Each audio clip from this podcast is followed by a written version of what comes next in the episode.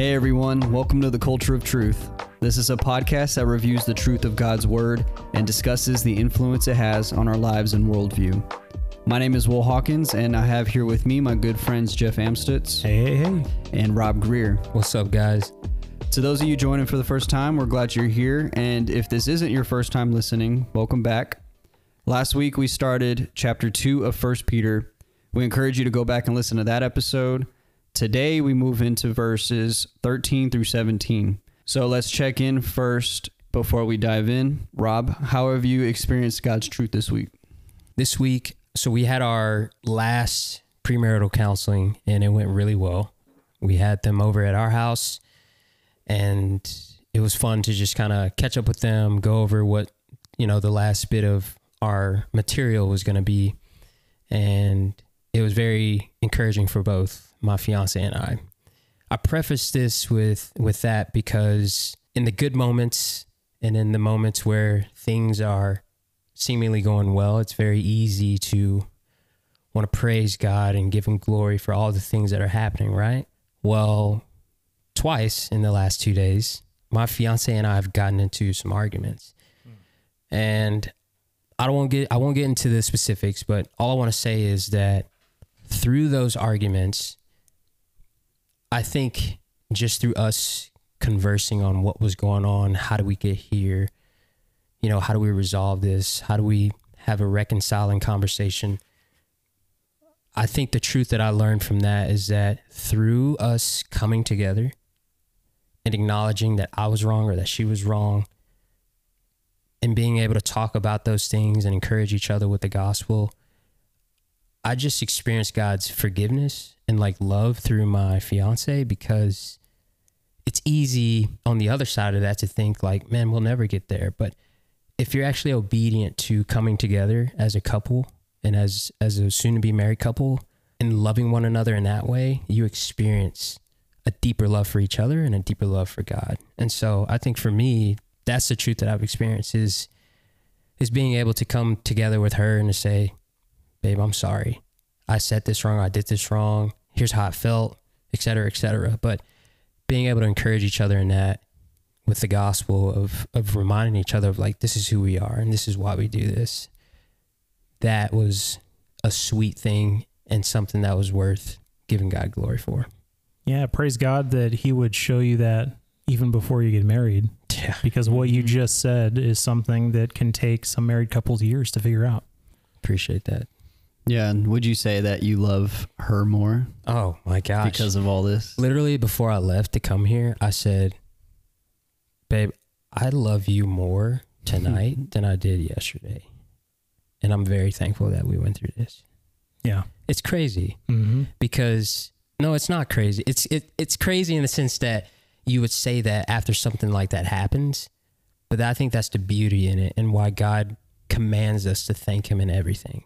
Yeah. Because it's like, I have something worth you seeing more of me in, even when it looks terrible and it feels bad. Mm-hmm. It's like, no, I'm still a good father. There's something beautiful about repentance, about choosing to walk away from your sin, for you to seek reconciliation, for you to say, the Holy Spirit convicted me that I acted sinful with you, and to see reconciliation happen is such a beautiful thing and what will get you guys through more and more as marriage comes. And then it's been a while you've been married, and then you've been married a long time. These are the things that he just builds that marriage relationship on. That's awesome, dude. Amen. Thank you. Can't wait. Yeah, man. It's going to be great. Makes my heart happy. Thanks for sharing, Rob. Jeff, how about you? Lately, the biggest thing for me is the power of prayer with things that have been going on. To keep it short, at the Austin Stone, the staff currently have been hit by a huge wave of COVID. And it's hit Jimmy McNeil. Again, that man has been through so much suffering in the last 2 years. It's nuts. But in praying for him, praying for some stuff that has been going on with multiple friends of trials, that is, you know, trials that I'll keep anonymous for now, that we pray, we have community praying, and God answers them. He comes through and he is faithful to hear those that that love him. And it's been incredible to watch him work in literally a dozen ways in the last week. We don't have time to like go through each one of those. I just want to say my heart's very full of him acting in mysteriously powerful ways to draw people to him by letting suffering happen and then letting their faith shine because of it. What a beautiful thing. So yeah, it's even in the same boat of what Rob just said, of their suffering, but somehow faith is strengthened and purified in that. So our dependence on God, our dependence on Christ and the work of the Holy Spirit is just increased because we went through that. And this past week, there's just been a lot of different threads of stories happening, of that happening in people's lives, in my life. Just prayer has been a huge part of it. Yeah. And makes me think of God's sufficiency. I don't know if you mentioned that, but with both of you guys, that's what you both guys are touching on. Yeah. His sufficiency. And that ties in with what I was going to speak about for my truth that I've experienced this week with God. Just as I've been in counseling, I had another session this past week and reflecting on childhood, young adult, getting to where I am now, some of the hurts, some of the things that I've experienced just with family and my own sin, and what led me to Jesus ultimately was that I had a void. I had a gap from, I feel like one of the big ones is my dad was not around in my childhood. So my point is that led to a lot of sin patterns, I believe. And I was always looking for something to fill that gap that I had. And Jesus was the one who was able to provide that. So as I am a grown adult now, I look back and I'm just like, even in all of that and me coming to him was realizing that Jesus was sufficient for what I needed and continues to be sufficient for what I need today and the future. Amen, man. So that's my awesome truth. Yeah. So, and I love seeing it in y'all's life as well. So let's go ahead and get an overview. Jeff, can you help us recap First Peter up to this point? Yeah, we've had several episodes of recapping some details of what we've been reading in First Peter. So I'll just say we are reading a letter from Peter to dispersed believers that is reminding them of their identity because of the work of God, because of the work of Christ to save them. And now because of that identity shift, we're talking through the way Peter's reminding us how that looks in our everyday life, how we're to live holy, live like God's chosen people because of what God's done for us. With that, let's go ahead and dive into chapter 2, verses 13 through 17. Rob, can you go ahead and read that for us? Yep. All right. Verse 13 says, "Be subject for the Lord's sake to every human institution, whether it be to the emperor as supreme or to governors as sent by him, to punish those who do evil and to praise those who do good. For this is the will of God, that by doing good you should put to silence the ignorance of foolish people." Verse 16, "Live as people who are free, not using your freedom as a cover up for evil, but living as servants of God. Honor everyone, love the brotherhood, fear God, honor the emperor." Okay, first we'll look through 13 through 15. So specifically in 13, is there anything that stands out to you? I know for me, be subject right away. That stands out to me. What about for you guys? What just leaps out of me is how the verse saying, "Be subject for the Lord's sake to every human institution, whether it be the emperor supreme or governors." It just screams America is not your God. Because so I often jump after I've done REAP and I've considered what the text says. What jumps out at me is application, and it just comes straight to mind is do not worship America. It's good to participate in politics. It's good to want to see the betterment of society through a government, through our participation in it. So those things aren't evil, but man, is it so easy to get wrapped up in that's where our hope is, in an election, in a bill that's passed, in a campaign, in a rally. And just, it's so easy to think, oh man, that's it. That's the thing that is going to save us. That's the thing that's going to prevent suffering from happening, is in Washington or in our local government or something. And this is talking about a time when none of that participation happened. I mean, this is talking about people subject to rulers who just got to rule absolutely. It's talking about Rome, the Roman Empire, the emperor who just gets to declare law and be the supreme leader of everything. And governors who are overseeing the carrying out of those laws in local jurisdictions. I mean, this is a way nastier governance setup than we get to experience in America. And what does Peter say? Be subject to those things. Because the way you conduct yourself when you feel you're being unjustly treated will scream the gospel louder than so many other things. Amen. I mean, that's been the theme of First Peter as we've read up to this point. Last week in our previous episode, one of the things that we all three echoed was the fact that God has done everything necessary. He initiated the relationship with you. Salvation belongs to him. And because of that, we are now a different people, a chosen people, a holy priesthood. Go down the list, right? But when we are that, when we have that as an identity and we act like that, even when we're suffering, right? Suffering under a government or an emperor that is suppressing, like you just said, Jeff, we have the opportunity to display the gospel in a much more loud way, in visual way, because, and we won't get to it tonight. I'm very eager to talk about it, but in the verses after 17, Peter begins to talk about the image of Christ. Like, we're modeling what it means to suffer unjustly while entrusting ourselves to a God who is in control.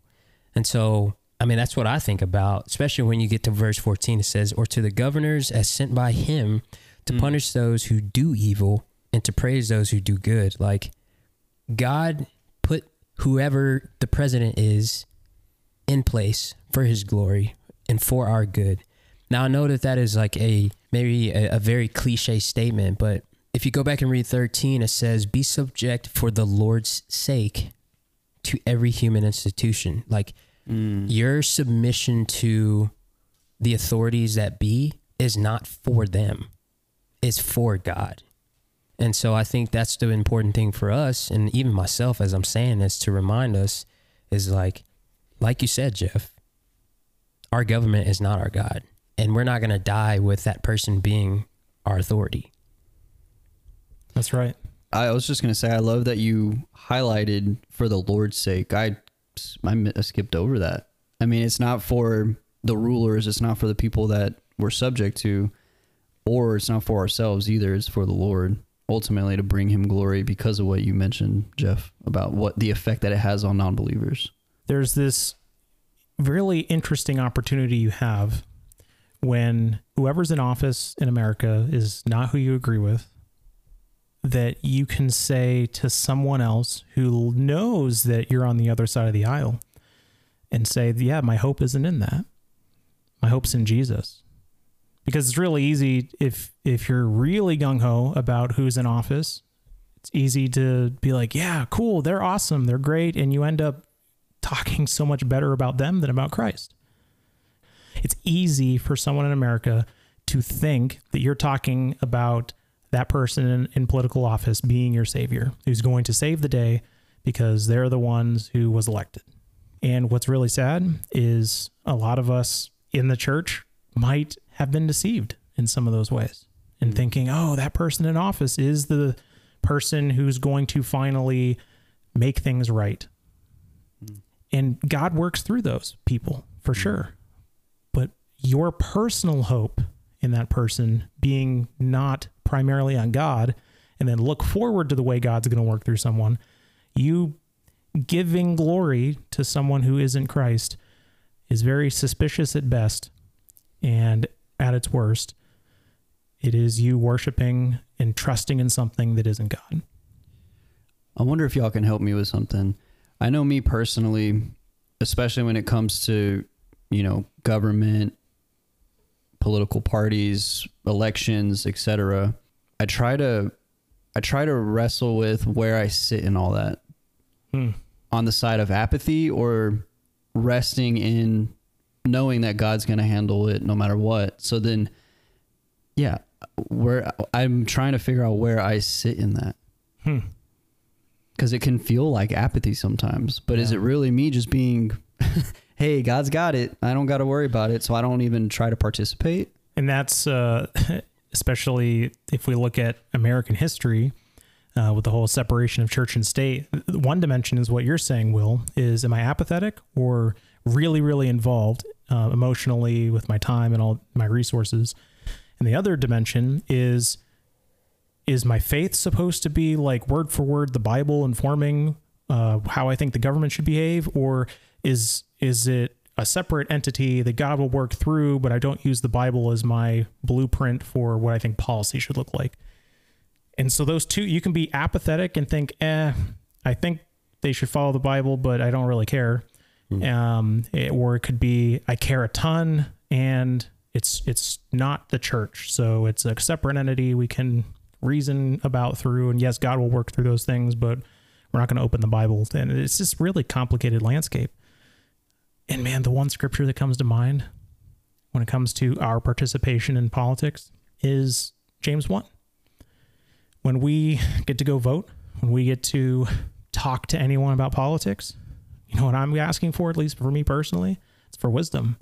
Say, God, I don't know what's a wise choice here. It is generally not very obvious.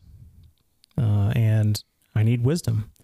And I need wisdom not only about the decision I'll make in a voting booth, but in the decision on how do I talk about this with other people. I found myself always needing the latter of what you said. Yeah. Lord, I need wisdom to talk to my coworker right now who is very adamant on this opposite viewpoint. Yeah. I find myself in that a lot. That's tough. Yeah. Yeah.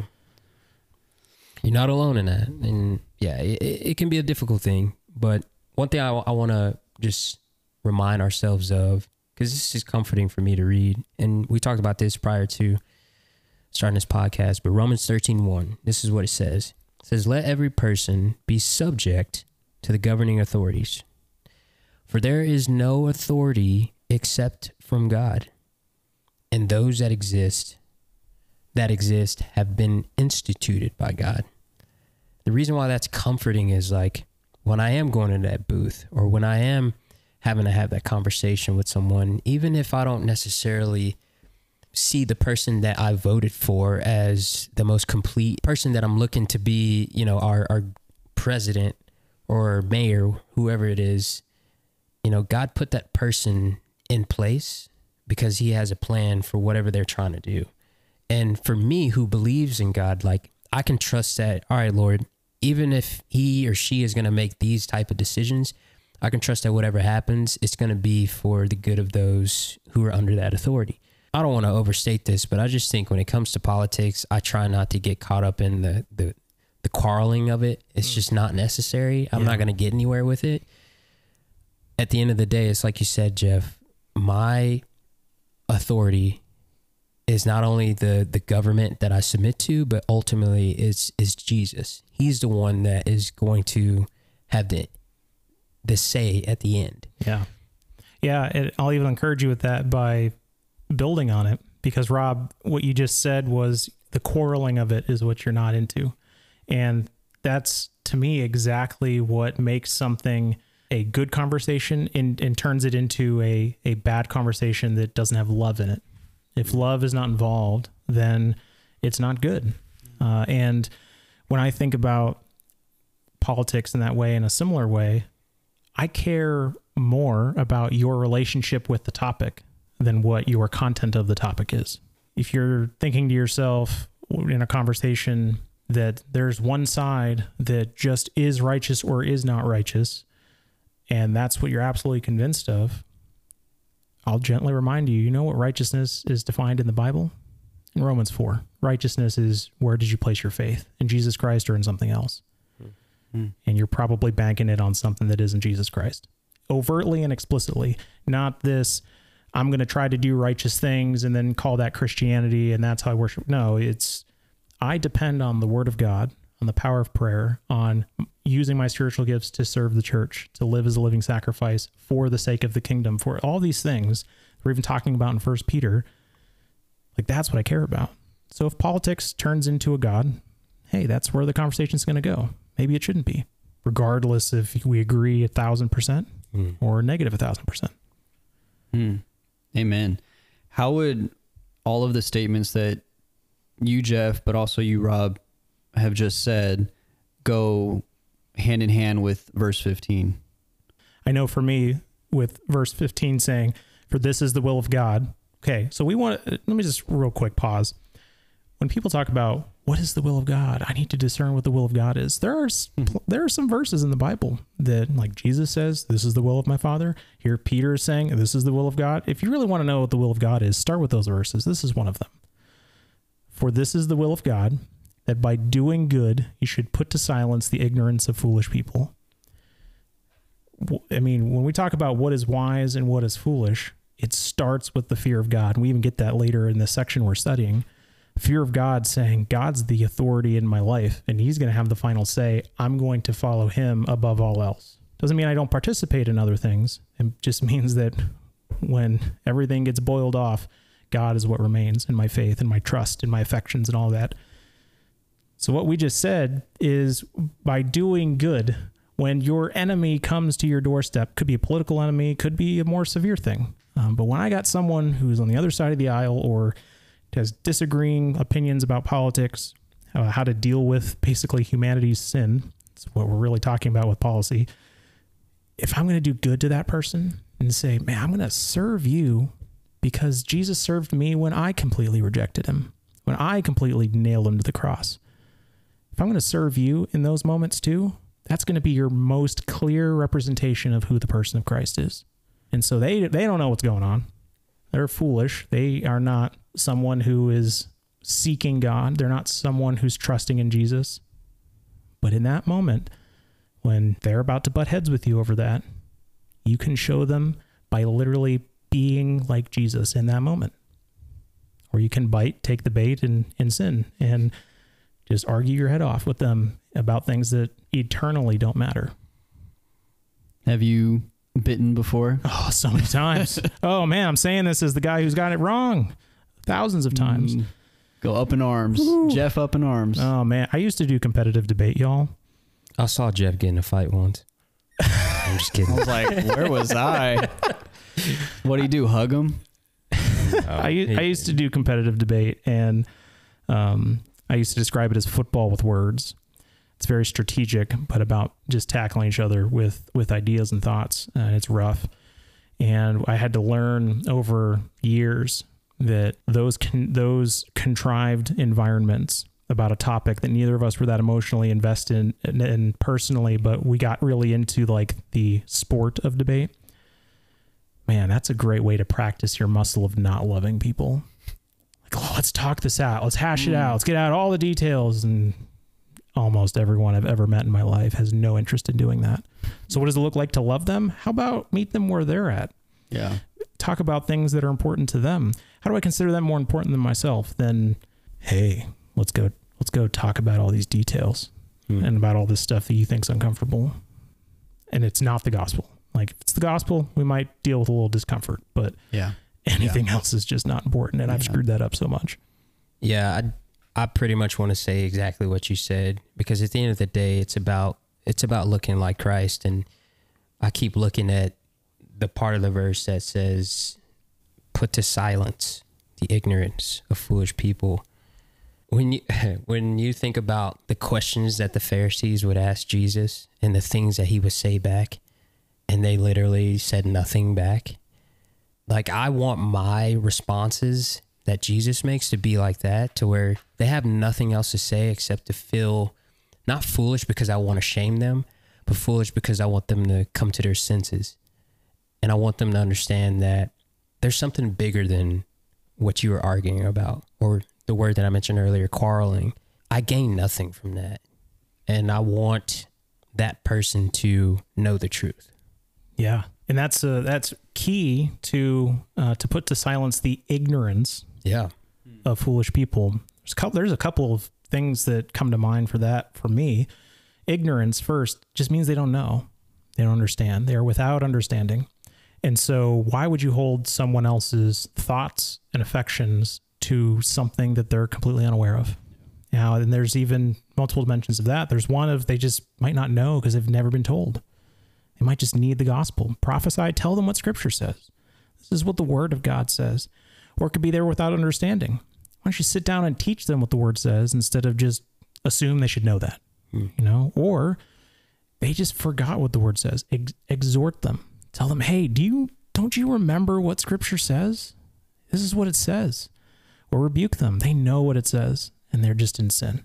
Now, those four things are dealing with what? Ignorance of, I do not have the truth of God in the forefront of my mind, on my tongue, as I am walking through life.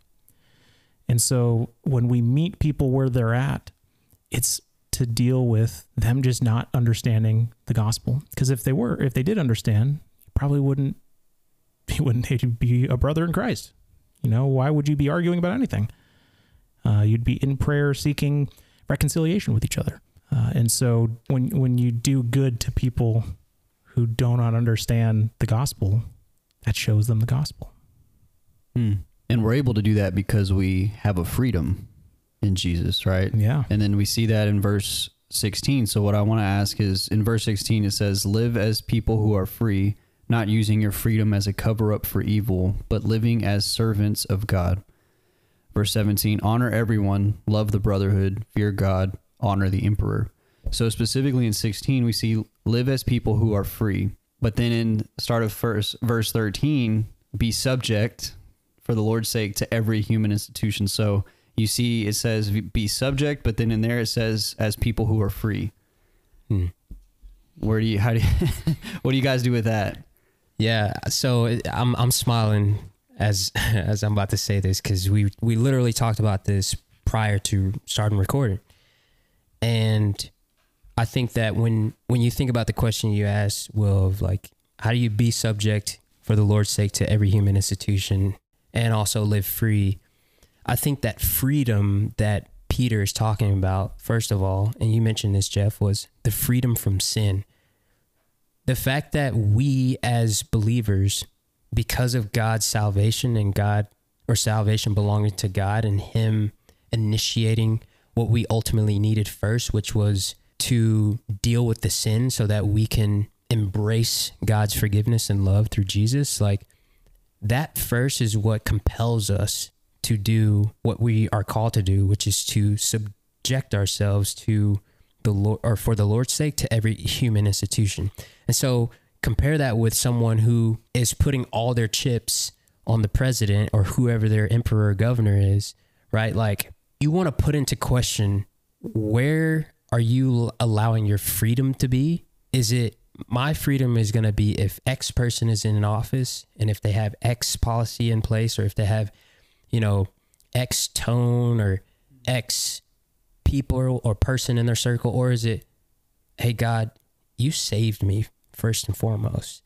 I now understand my need for you, and the fact that you calling me to be subject for your sake to every human institution is going to allow me to be even more free, because when I act a certain way, and that way being more like Jesus, it's going to allow people who aren't choosing Jesus to see, oh, this is why you are choosing or speaking about God being your ultimate authority.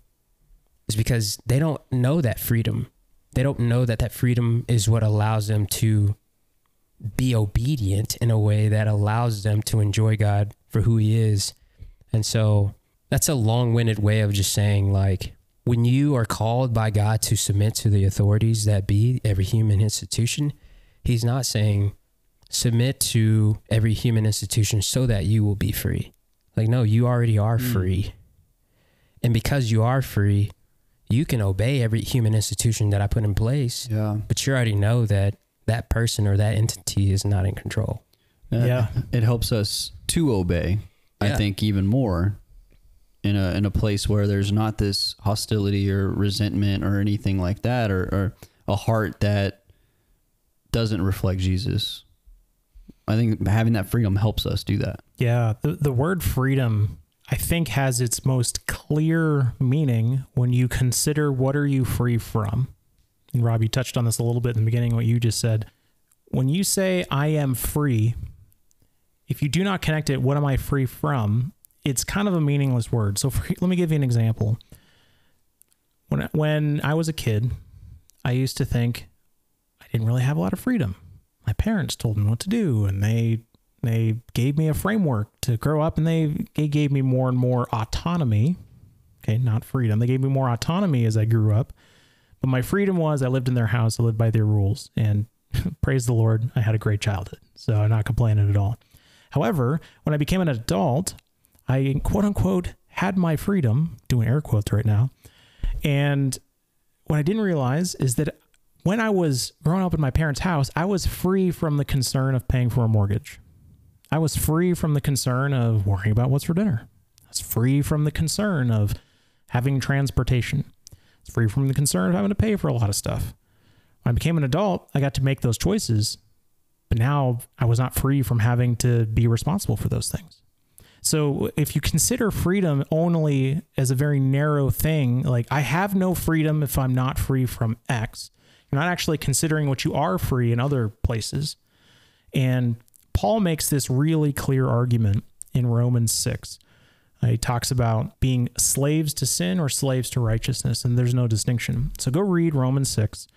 And it can grow your understanding that your freedom, when in the New Testament, when any of the epistles, when we talk about freedom in Christ, it means freedom from your own sin. Now, what's sin? Sin is anything in your life not being submitted to God, not being done in worship to God. So sometimes that's overt things that God says, if you do this, it is sin. It also could be amoral things that are used for doing evil, and they're sin because of your heart disposition. The point being is your freedom in Christ is to not have to sin. So when your flesh tempts you, when you are tempted to sin, your freedom in Christ is you don't actually have to do that. You can walk away because you've been given the Holy Spirit to walk away from your sin.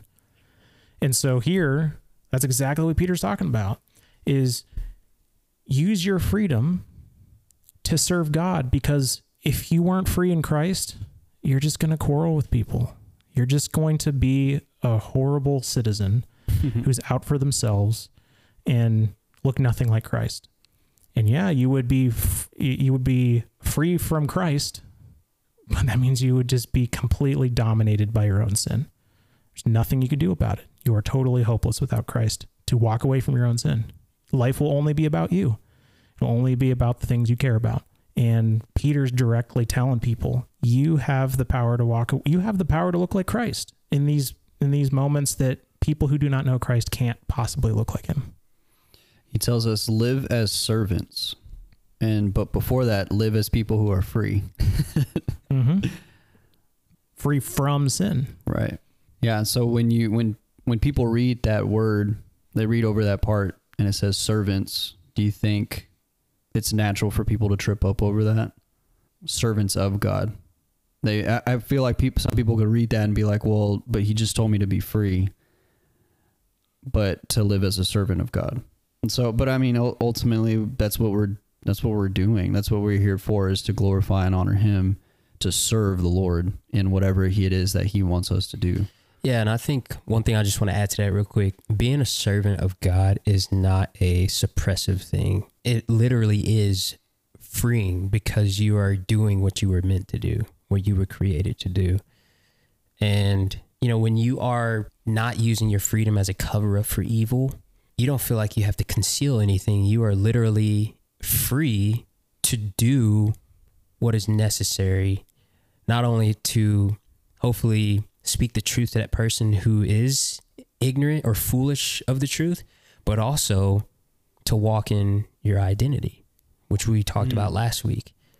It helps us walk in our identity. Yeah. I like that. Verse 17 says, honor everyone, love the brotherhood, fear God, honor the emperor. Those are four pretty bold, strong statements. I like that. So first one, honor everyone. Yeah, and it's honor everyone, and it says love the brotherhood. So it's speaking about people in general, right? And then people of the faith. Am I reading that right? Yeah, I think that's a good reading of it. Absolutely. Okay. And so me personally, you know, within our culture today, you know, you have people groups who don't necessarily feel like Christians love them or respect them.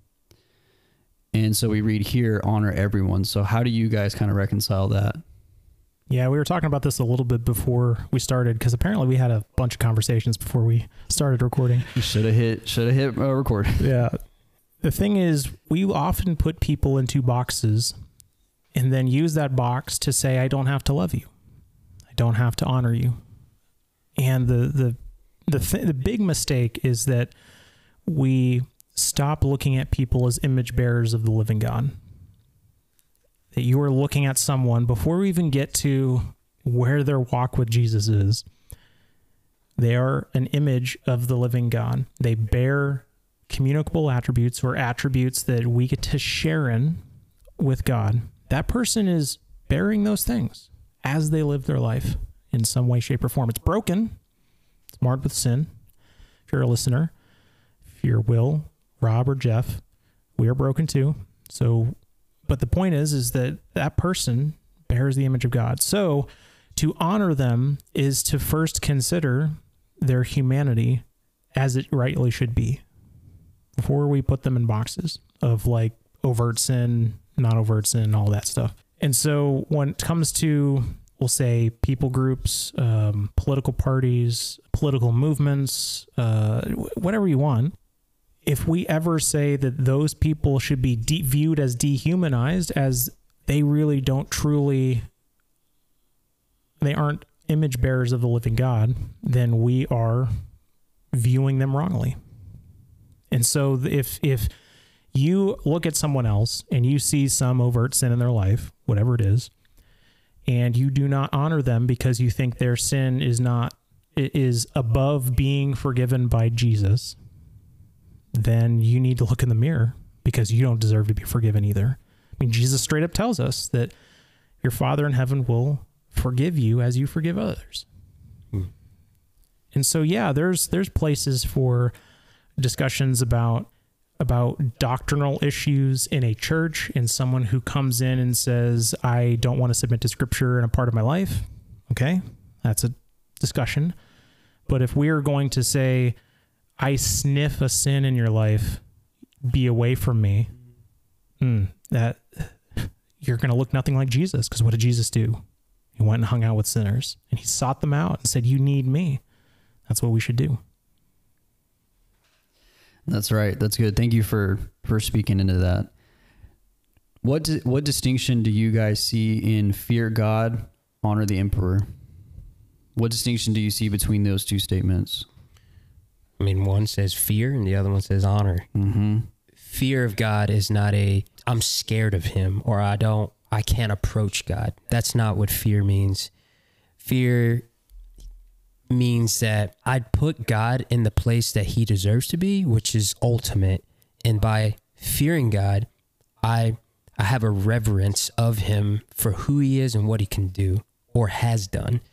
And so if God is ultimate in our lives, and we know that the emperor is not, although God put that person or people in place to govern the people, then he above all is the one that is in control of that situation. And so when I read fear God and honor the emperor, it's like God is ultimately the one I submit my life to. His word is what guides me. It's the light to my path, right? And so he helps me understand what it is that I need to know about myself and what I need to know about the world around me. And so when it says honor the emperor, we just got through reading in verse 13, be subject for the Lord's sake to every human institution, whether it be to the emperor as supreme or, you know, president, whatever word you want to throw in there. It's like, hey, I'm going to honor that person as well, just like you said, Jeff, as any other human being out there who is an image bearer, who bears the communicable attributes of God. So that person isn't less of an image bearer. They're still an image bearer. And I'm called to love that person just as much as I'm called to love my brother. Yeah, there's a cross-reference here that's coming to mind. Shadrach, Meshach, and Abednego. And when we read that story in the Old Testament, it's these guys who are living in Babylon. So they're not even in the Promised Land. They're living as exiles. But what do? They honor the king. And the king looks on them favorably. And the only time they go and don't show honor to the king is when Nebuchadnezzar asks them to bow to him as if he were God. You know how rare it is that a leader is going to ask you to overtly sin? You know how much of Babylon that King Nebuchadnezzar governed that allowed those citizens to not worship God? That's one thing. It's different when he says, okay, you got to worship me now. You got to bow down to me because I'm basically a god. And that story comes to mind because don't forget the narrative up to that point. We always think of Shadrach, Meshach, and Abednego as they didn't bow down. They got thrown in the furnace, but then angel of the Lord comes and keeps them from dying and keeps them safe. And then, you know, we understand that. But the story leading up to that is they were in good relationship with the king. The king that they're in exile to, that doesn't represent the kings of Israel as the people of Israel knew before that. They had all these reasons to want to hate Nebuchadnezzar, but they honored him anyway. And it's just this concept is timeless of there are going to be these people in power. And if you hyper focus on them being a perfect follower of God, you're going to find that you're never going to find a government ever in the history of the world that is as righteous as you desire. It's a kind of a good desire that something worships God with, like a government, but you're just never going to find people who are sinners who are going to actually be. Jesus is the only one who's perfect as you want them to be, as you want him to be. So we fear the Lord when we honor the emperor, even if we're in exile, like Peter's writing to all these Christians who are in exile. Yeah. I love how he speaks to the authority there. Fear God versus honor the emperor. Yeah. Okay. So we've gone through verses 13 through 17. What is the 1 to 3 sentence summary of the verses we read today? I think Peter's saying, remember the words of Jesus when he says, give to Caesar what is Caesar's, and give to God what is God's. If you find yourself in a country that has a leadership that you disagree with, fear God and still honor that governing authority. That'll show people Jesus. Amen. Well, guys, that's all the time we have for today. To those that listened, we hope that you were encouraged and equipped in truth today. If you have enjoyed what you've heard, please share this podcast so that others can be encouraged and equipped in God's truth. Join us next episode as we continue our study in First Peter. As always, thanks for listening to the Culture of Truth podcast. Until next time. See you later, everybody. Peace.